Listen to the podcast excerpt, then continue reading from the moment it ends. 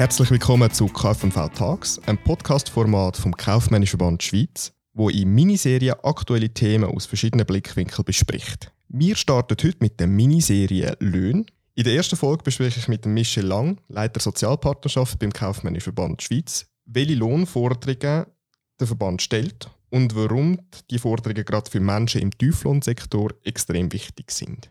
Der Präsident vom Arbeitgeberverband, der Valentin Vogt, hat im Interview mit CH Media gesagt, es gebe einen ganz normalen Lohnherbst. Als Lohnherbst wird die Phase bezeichnet, wo die Lohnverhandlungen für viele Gesamtarbeitsverträge geführt werden, zwischen Unternehmen, Gewerkschaften oder Berufsverbänden, wie es der Kaufmännische Verband Schweiz ist. Ein ganz normaler Lohnherbst, wie jedes Jahr. Wie siehst du das? Ja, ich sehe das schon ein bisschen differenzierter. Also wir haben, äh, erstens haben wir nicht einen Lohnherbst in dem Sinn. Es gibt äh, äh, Unternehmen, wo wir den Lohn eigentlich dann im Januar verhandeln, oder? Also wo das Geschäftsjahr halt im April anfängt und nicht, äh, im, nicht im Kalenderjahr entsprechend. Und zweitens äh, kann man jetzt angesichts der geopolitischen und auch sonst wirtschaftlichen Situation nicht wirklich von einem üblichen normalen Lohnherbst reden. Wir sehen, dass sich die Teuerung enorm äh, anders entwickelt als in den vergangenen Jahrzehnten, je nachdem sogar. Äh, auch das Proteinlandprodukt hat sich ganz anders entwickelt. Also ich glaube nicht, dass man von einem normalen Lohnherbst wie üblich kann reden Der Kaufmännische Verband Schweiz fordert bis zu 4%, und zwar branchenübergreifend. Das ist ja auch neu. Bis jetzt haben wir immer für die einzelnen Branchen Teuerungsempfehlungen herausgegeben. Warum jetzt die, ähm, der Umschwank auf das? Wir haben uns entschieden, dieses Jahr, äh, weil es ein spezielles Jahr ist, quasi mit der Angestellten Schweiz zusammen eine Lohnforderung zu präsentieren. Wie, ich gesagt habe, bis zu 4 Prozent. Es kommt natürlich sehr darauf an, in welcher Branche und in welchem Unternehmen das die Verhältnisse sind, dass man dort halt eben andere, konkret andere Lohnforderungen dann versucht durchzusetzen. Wir haben natürlich für die Branchen, die wir bis jetzt bewirtschaftet haben, äh, wo über das ausgehen, wo wir in diesen Gesamtarbeitsvertragsverhandlungen auch Sozialpartner sind, haben wir natürlich auch Empfehlungen parat, aber die tun wir eigentlich auf Nachfrage, von also auf konkrete Nachfrage, die wir die eigentlich dann besprechen mit den Leuten. Warum ist der Teuerungsausgleich so wichtig und notwendig? Ja, das ist liegt auf der Hand, oder? Also Teuerung bedeutet Kaufkraftverlust, vor allem von den niedrigen Löhnen. Ähm, es gilt auch, den Kaufkraftverlust auszugleichen.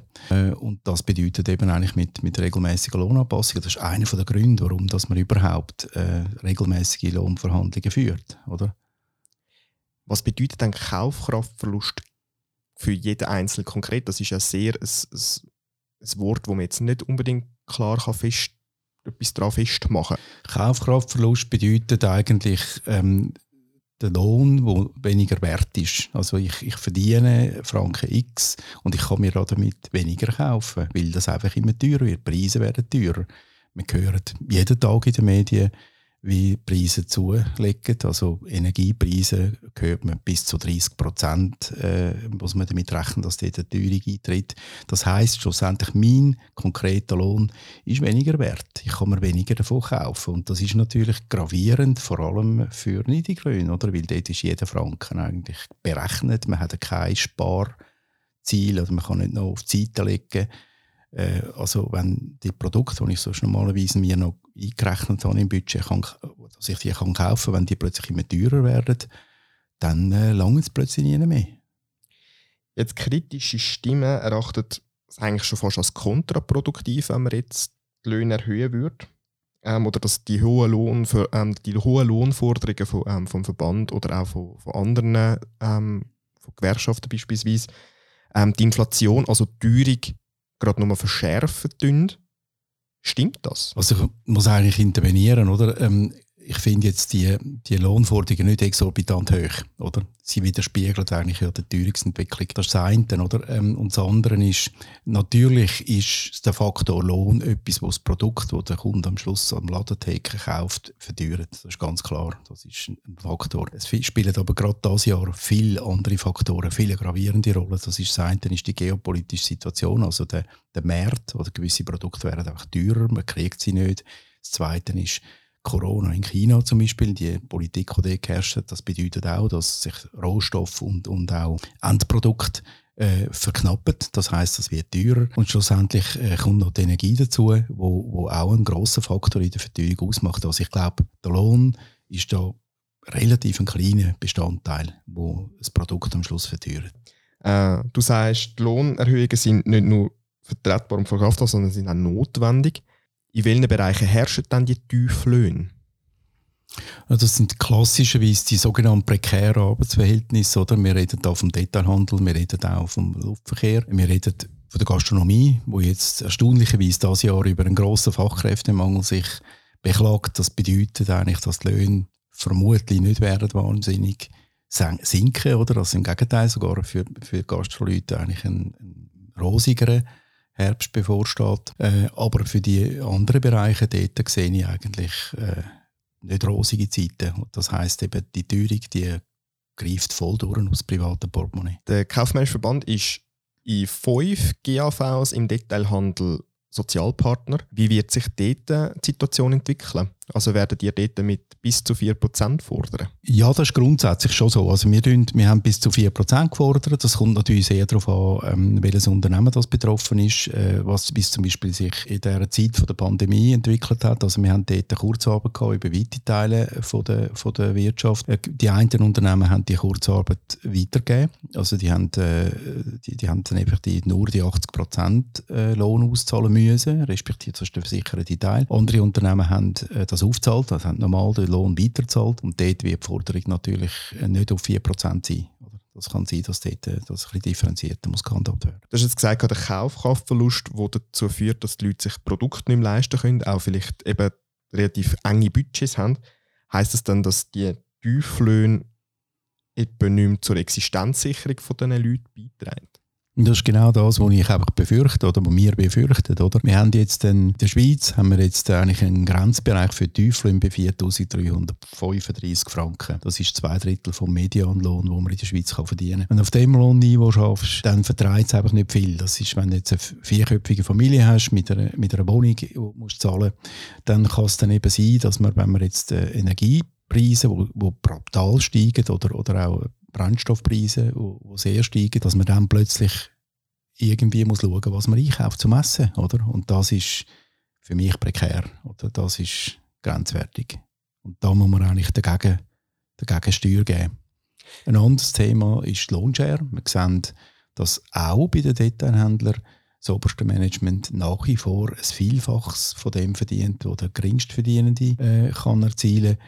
Und das ist äh, eine Entwicklung, die leider im Moment ein bisschen stagniert in gewissen Bereichen, aber wo eher zunimmt. Oder? Und das ist etwas, wo sich selbst für einen Wirtschafter eigentlich wo schwierig nachvollziehbar ist. Lohnschwer bezeichnet eigentlich den Betrag, wo die Person, die den tiefsten Lohn hat, zu der Person, die den höchsten Lohn hat im Betrieb. Genau. Müsste dann eigentlich die Tieflöhne nicht überproportional steigen?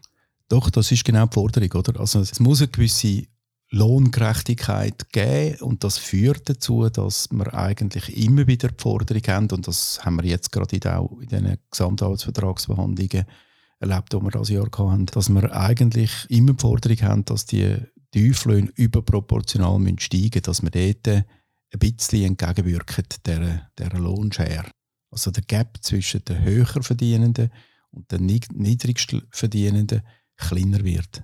Und dann muss man noch dazu sagen, äh, sehr häufig äh, sind die Leute, die eben Niedriglohn verdienen, sind Teilzeiter und Teilzeitarbeit ist nach wie vor eher weiblich. Also es stellt sich sogar eine Diskriminierungsfrage.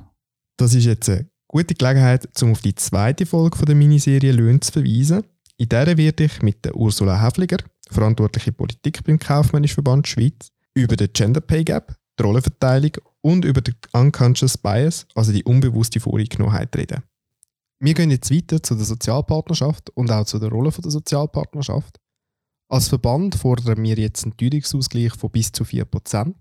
Gibt es aber auch noch andere Elemente, wo ihr die Chancen sehen, um die Situation der ArbeitnehmerInnen zu verbessern?